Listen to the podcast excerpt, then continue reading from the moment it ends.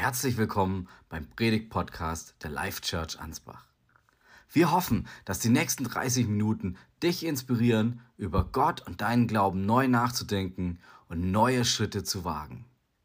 Amen. Dieses Wort Amen, das bedeutet ja so viel wie es ist so oder es ist so eine, so eine Bekundung, daran glaube ich. Wenn wir das Vaterunser beten, dann sagen wir am Ende Amen. Und das heißt so viel wie ich glaube an das, was ich gebetet habe. Also es ist nicht nur so ein schöner Abschluss.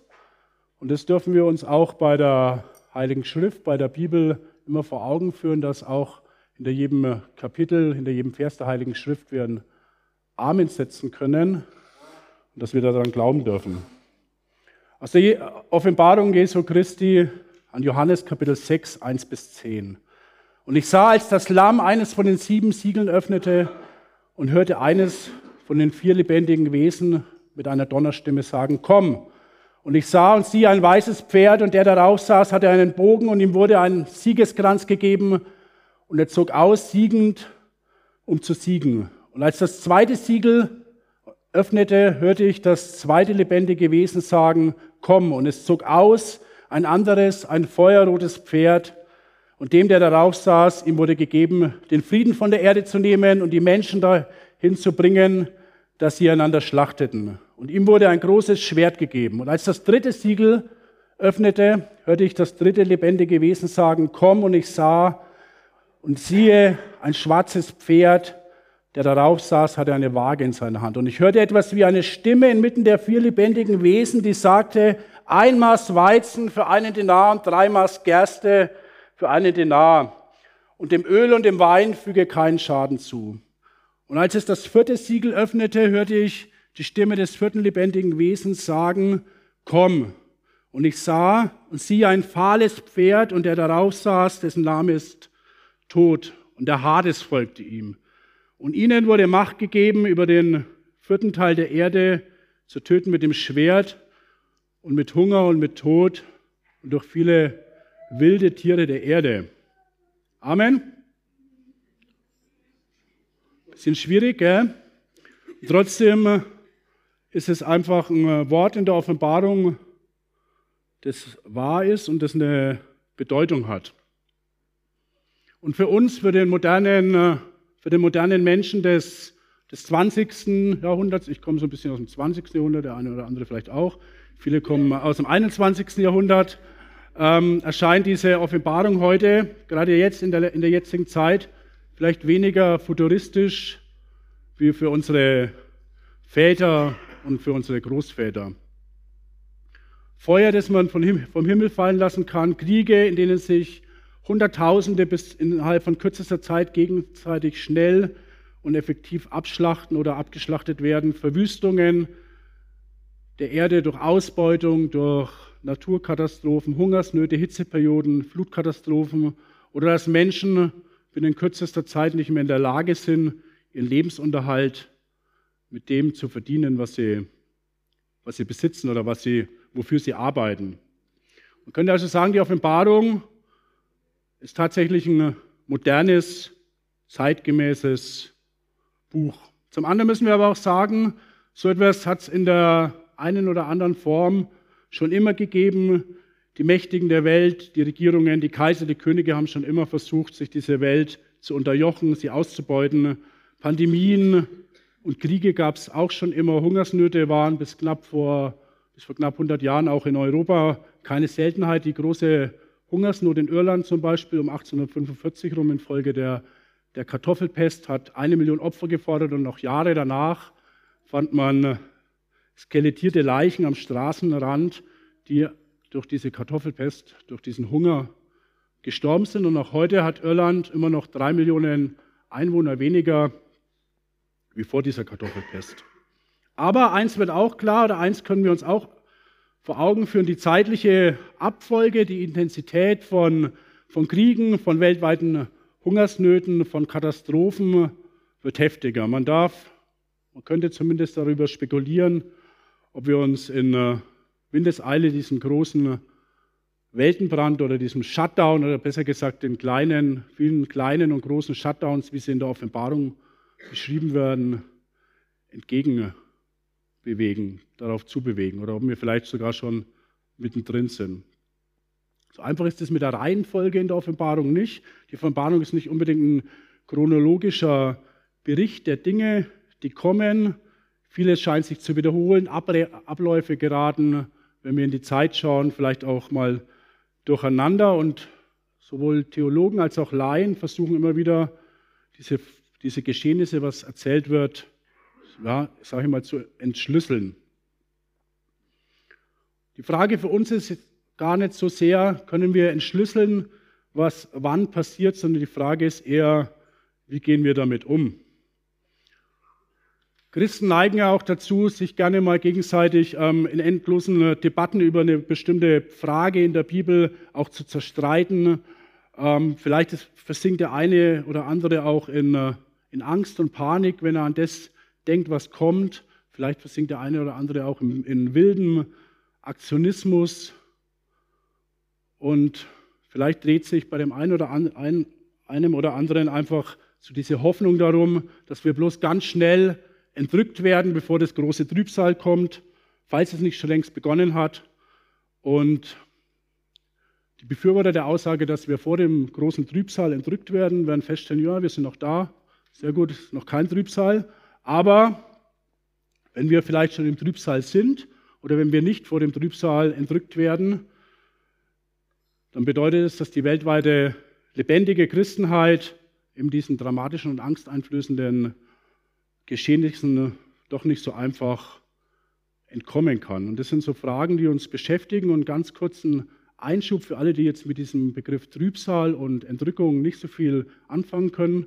Der Begriff äh, große Trübsal, auch Drangsal oder Bedrängnis oder Trübsalzeit genannt, bezeichnet in der, in der christlichen Eschatologie eine, eine dramatische endzeitliche Phase der Not, die der Neuschöpfung der Welt vorausgeht. Und mit dem Begriff Entrückung bezeichnet man in einem religiösen Zusammenhang das Phänomen, dass eine Person leibhaftig aus der irdischen, konkreten Erscheinungswelt in eine himmlische Sphäre versetzt wird, so wie es bei Johannes der Fall war, als ihm Jesus die Offenbarung mitteilt, zeigt. Und mit der Entrückung in der Offenbarung ist gemeint, dass das gesamte christliche Volk, also alle Gläubigen, mit einem Schlag zu Jesus entrückt werden. Im 1. Thessaloniker 4,16 bis 17 steht, denn der Herr selbst wird beim Befehlsruf, bei der Stimme eines Erzengels und bei dem Schall der Posaune Gottes herabkommen vom Himmel. Und die Toten in Christus werden zuerst auferstehen. Danach werden wir, die Lebenden, die übrig bleiben, zugleich mit ihnen entrückt werden in Wolken dem Herrn entgegen in die Luft und so werden wir alle Zeit bei ihm sein. Amen? Amen. Sehr gut. Die ganze Gemeinde, also alle, die an, an Jesus glauben und auch alle die Toten, die an Jesus geglaubt haben, werden also mit einem Schlag weggenommen von dieser Welt. Sie werden dieser grausamen Welt entrissen und dürfen zu Jesus. Wenn sie an ihn geglaubt haben. Alle, die an ihn geglaubt haben, werden entrückt. Wenn sie nicht geglaubt haben, bleiben sie hier. Und ähm, an alle, die jetzt in Panik geraten, die vielleicht Angst kriegen, ob, ich, ob wir genug glauben, ob der eigene Glaube genug ist, ähm, geht mir auch immer wieder so. Ich habe da auch oft Anfeindungen vom Teufel. Darf ich euch einfach Epheser 2,8 ähm, zusprechen? Denn aus Gnade seid ihr gerettet durch Glauben und das nicht aus euch. Gottes Gabe ist es nicht aus Werken, damit niemand sich rühmt. Und wenn ihr Jesus in eurem Leben angenommen habt, Egal wie sehr ihr das vielleicht gerade momentan spürt oder wie viel Anfeindungen ihr habt, wenn ihr diesen Jesus angenommen habt, dann seid ihr dabei bei dieser Entrückung. Die Frage stellt sich aber für mich oft gar nicht so sehr, ähm, wann wir zu Jesus kommen, sondern die Frage ist doch eher, was wir, was wir in der Zwischenzeit, bis wir bei Jesus sind, machen. Und alle Plagen, alle Katastrophen, alle Kriege, die in der Offenbarung beschrieben werden, sind immer auch Zeiten des Gerichts, des Gerichts Gottes. Aber es sind auch Zeiten, in denen Gott zur Umkehr aufruft, in denen er Menschen einlädt, sich ihm zuzuwenden, den Blick auf ihn zu richten, um Vergebung zu bitten und Jesus Christus als den persönlichen Erlöser, der für uns am Kreuz gestorben ist, anzunehmen. Und immer vor großen, vor großen Wehen und vor großen Stürmen im Leben gibt uns Gott durch die Offenbarung die Chance, einen Blick in den, in den Himmel zu werfen, einen Blick hin zu seinem Thron. Und er lädt ja Johannes und damit auch uns, weil wir haben ja das Buch der Offenbarung bekommen zum Lesen, wir sollen es ja lesen, ein, eben diesen Blick auf Gott, auf Gottes Thron zu richten. Wir finden es zum Beispiel in Offenbarung 4 bis 5 vor den sogenannten Siegelgerichten. Wir finden es in der Offenbarung 7, diesen Blick auf Gottes Thron vor den Posaunen. Und wir finden es auch später dann in Offenbarung 14 vor den sogenannten Schalengerichten. Nach diesem sah ich und siehe eine Tür geöffnet im Himmel und die erste Stimme, die ich gehört hatte, wie die einer Posaune, die mit mir redete, sprach, komm hier herauf und ich werde dir zeigen, was nach diesem geschehen muss. Sogleich war ich Geist und siehe, ein Thron stand im Himmel und auf dem Thron saß einer. Und der da saß, war von Ansehen gleich einem Jaspisstein und einem Sader. Und ein Regenbogen war rings um den Thron von Ansehen gleich einem Smaragd. Und rings um den Thron sah ich 24 Throne und auf dem Thron saßen 24 Älteste, bekleidet mit weißen Kleidern und auf ihren Häuptern goldene Siegeskränze. Und aus dem Thron gehen hervor Blitze und Stimmen und Donner. Und sieben Feuerfackeln brennen vor dem Thron, welche die sieben Geister Gottes sind. Und vor dem Thron war es wie ein gläsernes Meer, gleich Kristall, und, mitten des, und inmitten des Thrones und rings um den Thron vier lebendige Wesen, voller Augen vorne und hinten. Und das erste lebendige Wesen war gleich einem Löwen und das zweite lebendige Wesen gleich einem jungen Stier. Und das dritte lebendige Wesen hatte das Angesicht eines Menschen. Und das vierte lebendige Wesen war gleich einem fliegenden Adler. Und die vier lebendigen Wesen hatten eines wie das andere je sechs Flügel und sind ringsum und inwendig voller Augen. Und sie hören Tag und Nacht nicht auf zu sagen, heilig, heilig, Herr, Heilig, Herr Gott Allmächtiger, der da war und der da ist und der da kommt. Und wenn die lebendigen Wesen Herrlichkeit und Ehre und Danksagung geben, werden dem, der auf dem Thron sitzt, der da lebt von Ewigkeit zu Ewigkeit, so werden die 24 Ältesten niederfallen vor dem, der auf dem Thron sitzt und den anbeten, der von Ewigkeit zu Ewigkeit lebt und werden ihre Siegesgrenze niederwerfen und vor dem Thron sagen, du bist würdig, unser Herr und Gott, die Herrlichkeit und die Ehre und die Macht zu nehmen, denn du hast alle Dinge erschaffen und deines Willens wegen waren sie und sind sie und sind sie erschaffen worden. Amen. Ich glaube, das muss ein Wahnsinnsanblick sein, gewesen sein für, für Johannes und wir dürfen uns darauf freuen, wenn wir auch ähm, eines Tages diesen, diesen Anblick haben. Johannes kam ja, wurde ja entrückt von der Insel Patmos. Ähm, einfach, ja, und dann zu sehen, diesen Blick zu haben auf Gottes, Gottes Thron, auf diese Allmacht, auf diese Herrlichkeit, das muss überwältigend gewesen sein. Und am Anfang steht geschrieben, eine Tür war aufgetan im Himmel und dann kommt sie, ich werde dir zeigen. Jesus zeigt uns, zeigt der ganzen Gemeinde, auf was wir, auf was wir blicken können, was offenbart wird durch ihn, nämlich Gottes Thron. Und im Neuen Testament finden wir diese, diese geöffnete Tür zum Himmel bei der Taufe Jesu, als die Taube, als der Himmel sich auftut und die Taube fliegt herab und Gott sagt, ähm, siehe, das ist mein geliebter Sohn, an ihm habe ich wohlgefallen. Wir finden es bei Stephanus vor seiner Steinigung, denn siehe, ich sehe den Himmel auf und den Menschensohn zur Rechten Gottes sitzen. Und wir finden es auch bei der Vision des Petrus in der Apostelgeschichte, wo es darum geht, dass Petrus gezeigt wird, dass Christus nicht nur für die Juden gestorben ist, sondern auch für die Heiden und dass er auch ähm, sich mit Heiden an einen Tisch setzen darf. Und wenn Gott Einblick gibt in den, äh, in den Himmel, dann geht es immer darum auch, dass Zeugnis gegeben wird für seine Herrlichkeit. Gott zeigt sich schenkend, er zeigt sich belebend, er zeigt sich erlösend, aber er zeigt sich immer auch richtend. Weil wenn er nicht richtend wäre, hätte Jesus nicht für uns am Kreuz sterben müssen. Ohne Gericht kein Freispruch und keine Erlösung. Und wir sehen auch so einen Einblick in die jenseitige Welt, die Johannes da gezeigt wird, die uns gezeigt wird. Und es wird eins klar, wenn wir uns diesen Himmel anschauen, diesen Thron Gottes, auch die Welt, selbst wenn sie, wenn sie nicht zu Gott gehören will, ihm nicht dienen will, muss letztendlich seine Pläne ausführen. Er hat es in der Hand. Die Welt kann sich nicht selbstständig machen von Gott. Und auf diesen, äh, auf diesen Gott, der auf dem Thron sitzt, sollen wir immer schauen. Egal in welcher Situation, egal in welchem Kapitel der Erdgeschichte, nenne ich es jetzt einfach mal, wir uns gerade befinden, egal wie deine oder meine persönliche Lebenssituation gerade aussieht, wir sollen auf diesen Gott, der auf dem Thron sitzt, schauen. Und ein Thron ist ja immer auch ein Zeichen von Macht. Der, wo auf dem Thron sitzt, der hat das Sagen. Thron ist nicht nur einfach ein nettes Symbol, sondern auch eine klare Aussage. Und wenn wir uns den Thron Gottes anschauen, dann wird klar, nicht der Mensch regiert, sondern Gott selbst regiert. Und die Throne der Herrschenden, der Kaiser, der Könige, in einer anderen Form auch die der Staatsmänner heutzutage, auch wenn da die Throne ein bisschen anders ausschauen, sind ja oft sehr prunkvoll ausgestattet mit, mit Gold und Edelsteinen.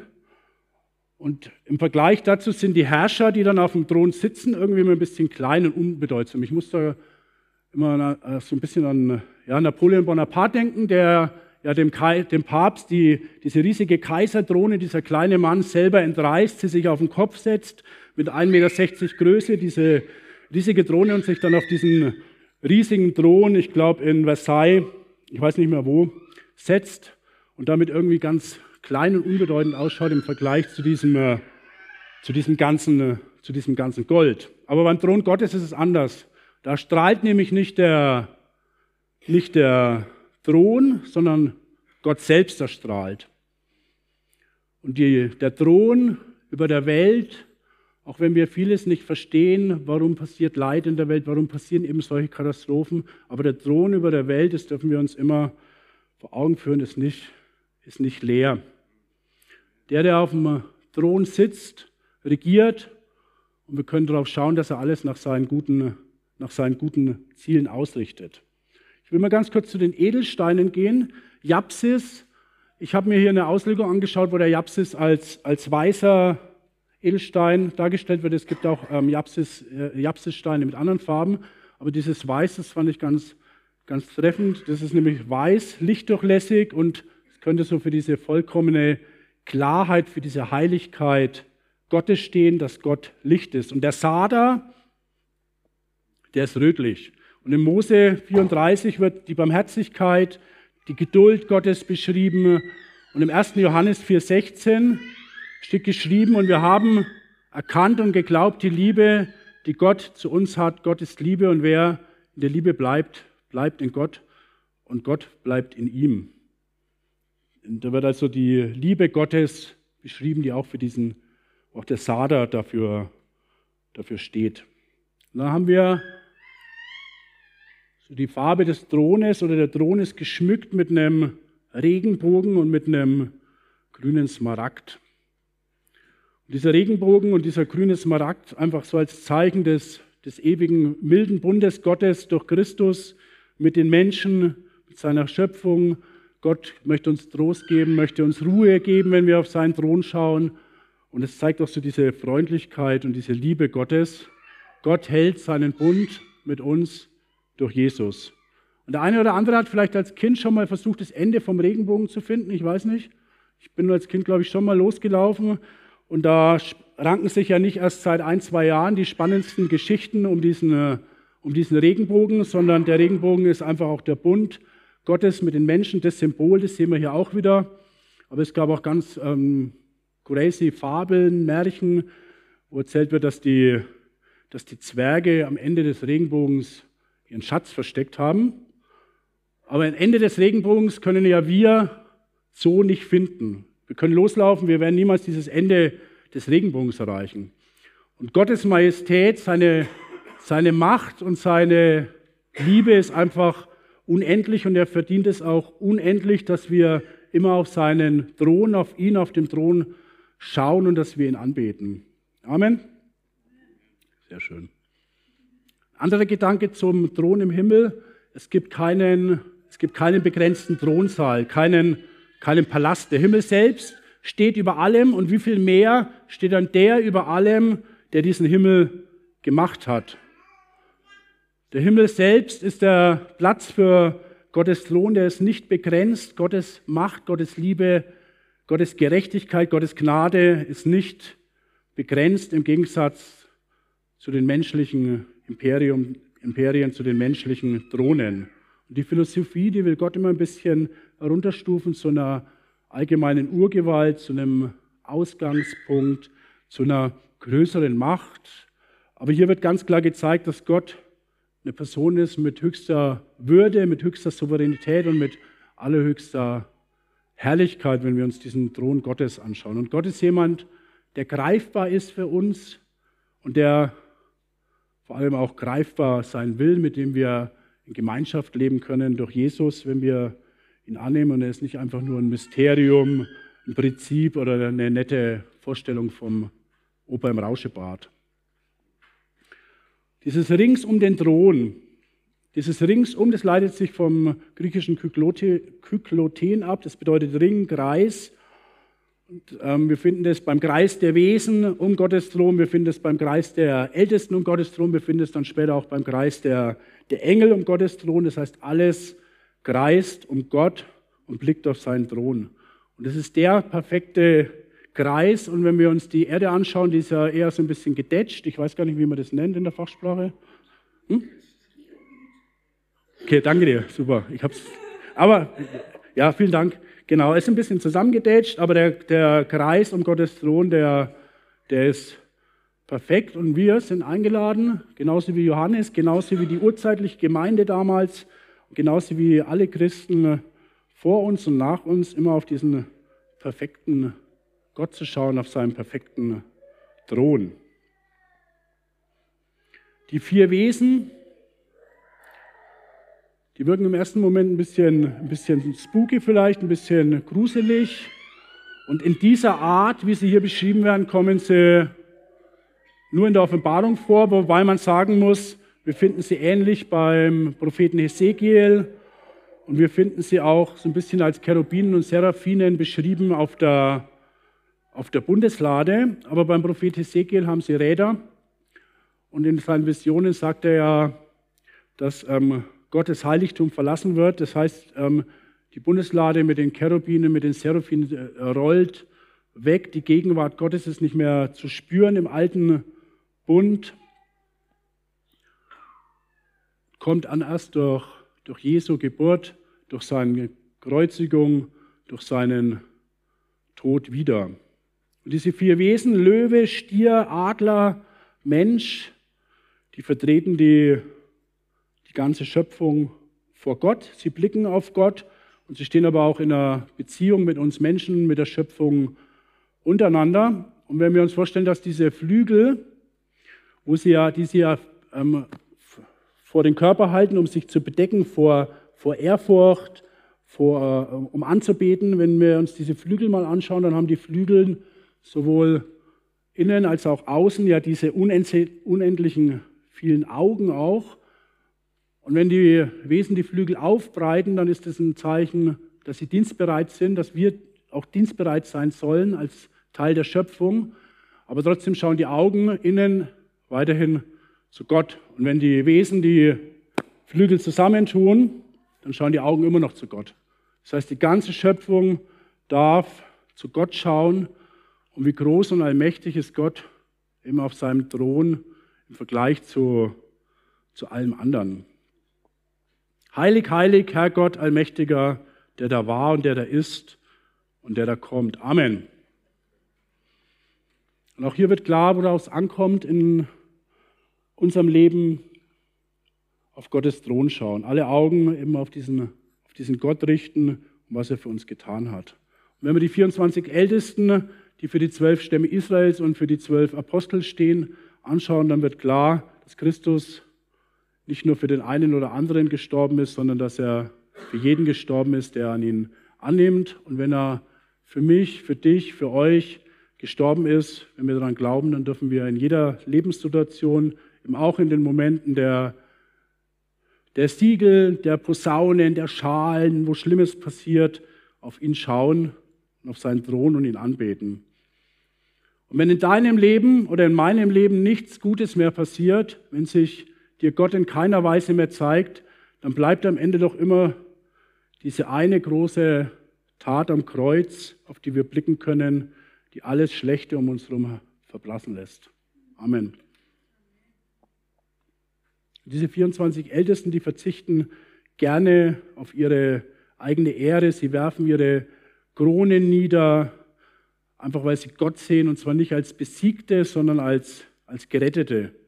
Das finde ich ganz beeindruckend. Ähm, voller Freude werfen sie sich Gott vor die, Gott vor die Füße, schauen ihn an und ähm, ja, alle Freude, alle Anerkennung, alles Lob dieser Welt, alle Besitztümer, alle Reichtümer, aber auch eben alles Leid ist nichts im Vergleich zu dem, zu dem Geschenk, das Gott uns macht, durch Jesus und der Freude, mit ihm unterwegs sein zu dürfen.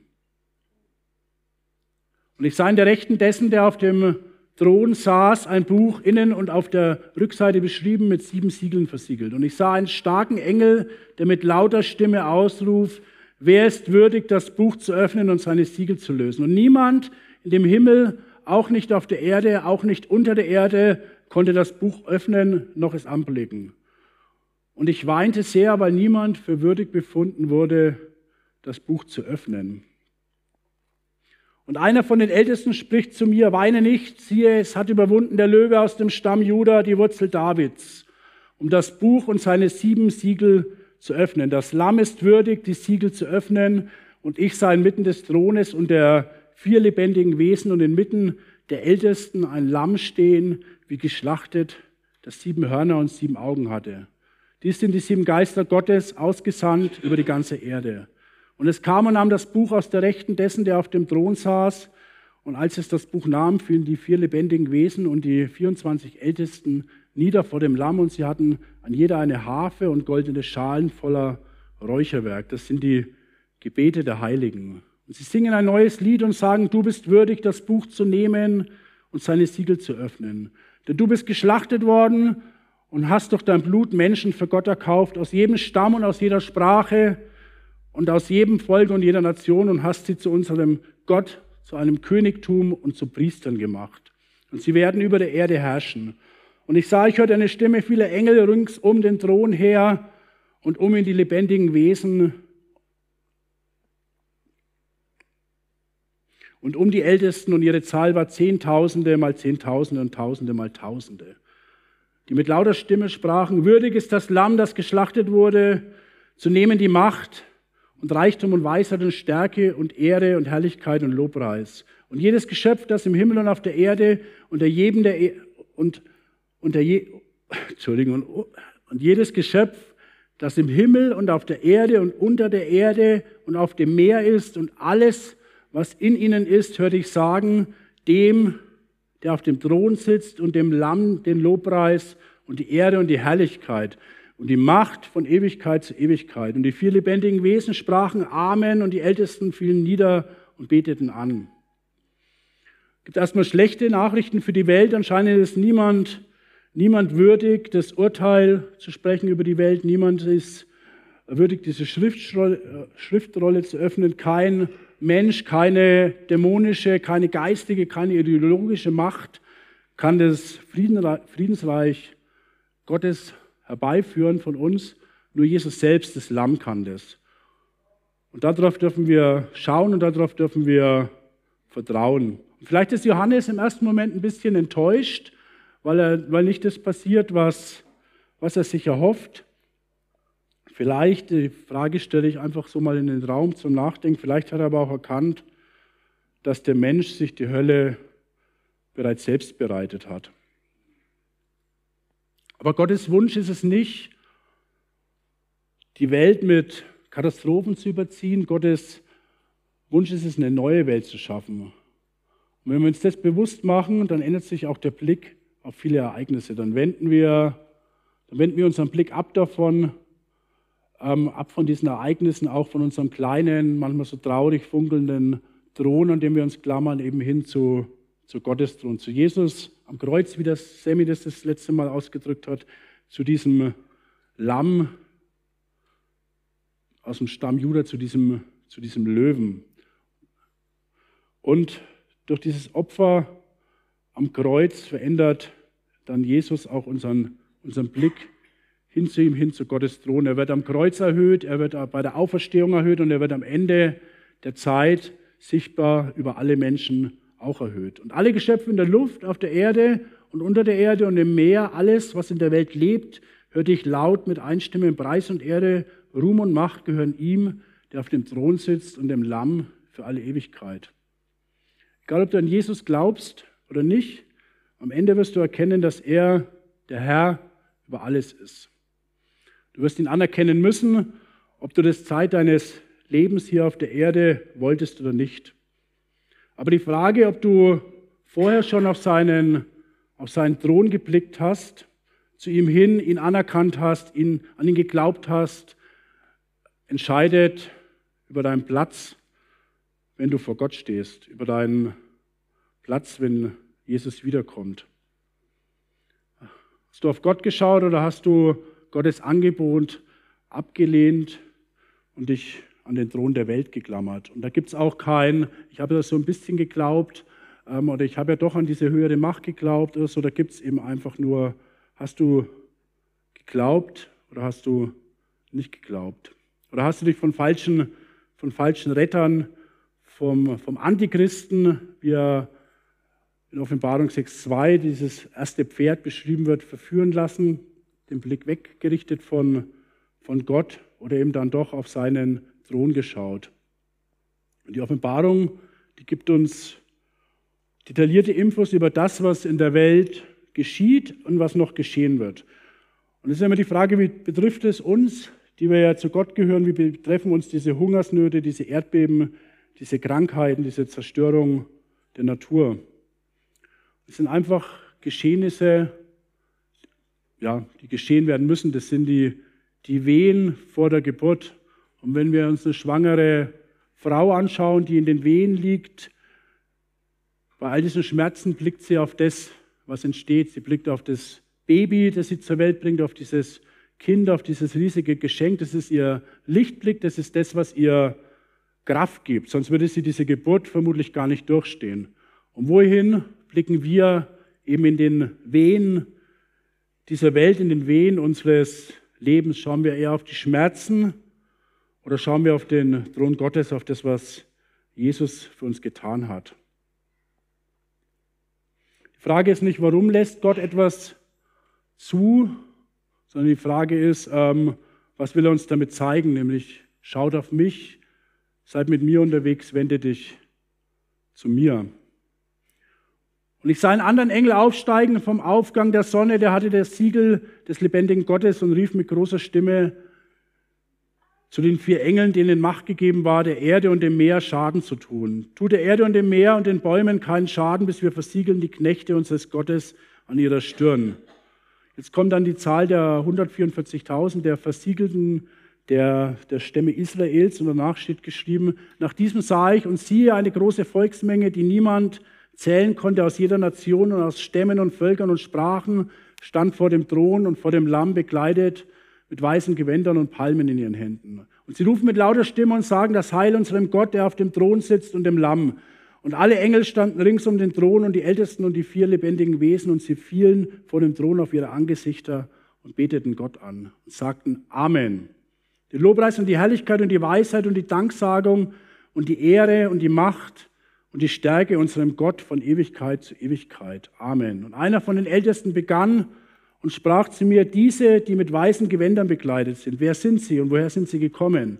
Und ich sprach zu ihm, mein Herr, du weißt es. Und er sprach zu mir, diese sind es, die aus, dem großen, aus der großen Bedrängnis kommen. Und sie haben ihre Gewänder gewaschen und sie weiß gemacht im Blut des Lammes. Darum sind sie vor dem Thron Gottes und dienen ihm Tag und Nacht in seinem Tempel. Und der auf dem Thron sitzt, wird über ihnen wohnen. Und sie werden nicht mehr hungern, auch werden sie nicht mehr dürsten, noch wird die Sonne auf sie fallen, noch irgendeine Glut. Denn das Lamm, das in der Mitte des Thrones ist, wird sie hüten und sie leiten zu Wasserquellen des Lebens und Gott wird jede Träne von ihren Augen abwischen.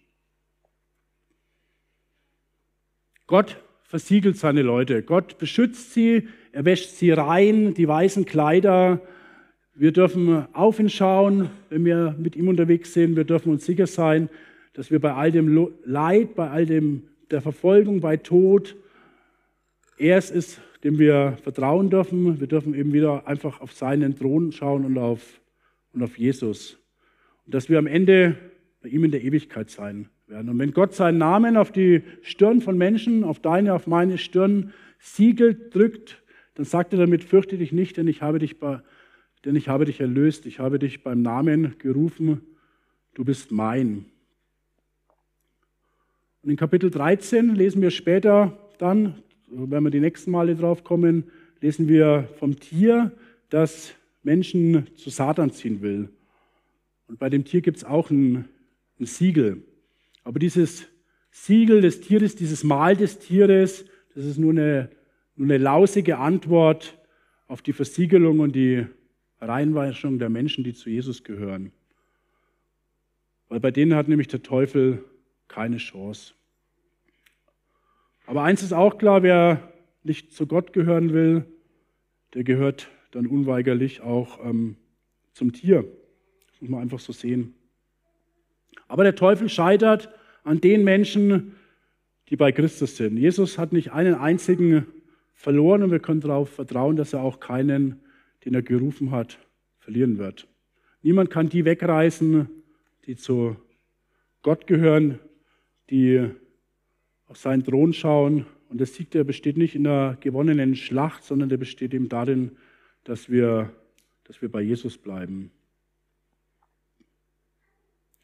wenn wir uns das alles vor Augen führen, so, wenn wir uns immer vor Augen führen, dass es wichtig ist, dass wir auf Gottes Thron schauen, dass wir mit ihm unterwegs sind, dass wir auch seine Diener sind, gerade in den Zeiten von, von Trübsal, von Angst, von Pein. Wenn wir in die Geschichte reinschauen, dann war gerade in diesen schweren Zeiten nach, den, nach dem Dreißigjährigen Krieg, auch nach den ähm, Hungersnöten, nach Pestepidemien, auch im 20. Jahrhundert, nach ähm, schwierigen politischen Situationen, war das immer auch eine Zeit der Erweckung, weil nämlich Menschen auf Gottes Thron geschaut haben, weil sie sich danach gerichtet haben, weil sie gehandelt haben, das Evangelium verkündet haben, weil sie diakonisch am Werk waren, geistlich am Werk waren.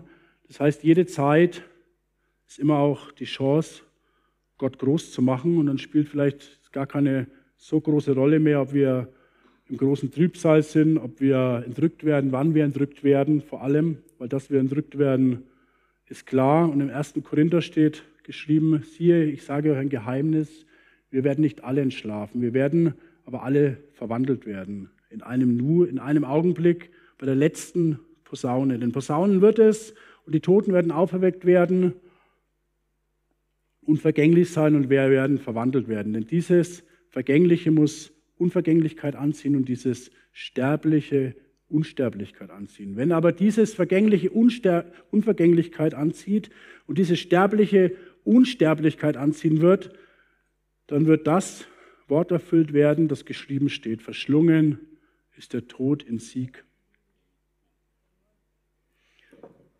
Wir werden bei Gott sein, wir werden frei sein von Leid, frei von Traurigkeit, frei von Krankheit. Wir werden zu Gott kommen, weil er eben alles in der Hand hat, weil er den Sieg trägt. Kein Mensch, kein Antichrist, kein Satan hat es in der Hand, sondern allein Gott hat es in der Hand. Wir dürfen auf diesen Gott auf seinem Thron schauen.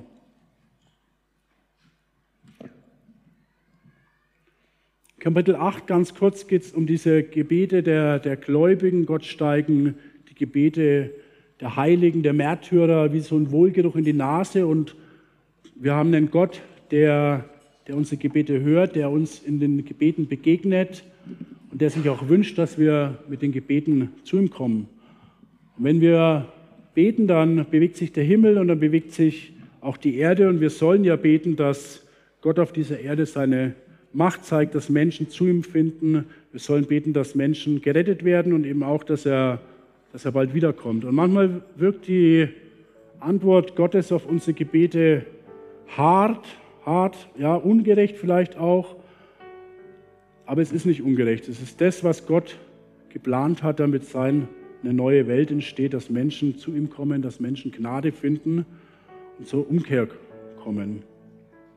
manchmal ist die eigentliche Härte vielmehr in der Verweigerung der Menschen zu finden, auf Jesus zu schauen und auf Gottes Thron im Himmel zu blicken. Und wenn wir jetzt gleich in eine Gebetszeit reingehen, dann dürft ihr euch einfach ein paar Fragen stellen. Und vielleicht fühlt ihr euch davon angesprochen und dann dürft ihr gerne nach vorne kommen. Wir haben ein Gebetsteam, einmal links und einmal rechts. Dürft ihr für euch beten lassen. Die erste Frage ist, wie muss sich ein Mensch fühlen, der ohne Gott lebt, der ohne Hoffnung den Zufällen ausgeliefert ist, im Vergleich zu denen, die auf Gottes Thron schauen, ihre Augen auf seine Herrlichkeit richten. Die zweite Frage ist, ob du es sehen willst oder nicht. Der Thron Gottes ist besetzt in allen Zeiten. Und was ändert sich für dich daran, wenn du anstatt wegzusehen, anstatt vielleicht nach unten zum Schlechten zu sehen, nach oben siehst zu seinem Thron? Klammerst du dich noch an deinen eigenen zerbrechlichen Thron oder blickst du auf Gottes Thron? Oder vielleicht hast du auch den Blick auf, auf Jesus, auf Gottes Thron verloren in diesen Zeiten und willst es wieder haben. Dann bist du gerne auch eingeladen, nach vorne zu kommen, Gebet zu empfangen. Und wenn am Livestream jetzt jemand dabei ist, der sich angesprochen fühlt, darf er sich gerne über die, über, über die ja, Gemeinde-E-Mail, die später angezeigt wird, auch melden und wir gehen gerne miteinander in Kontakt.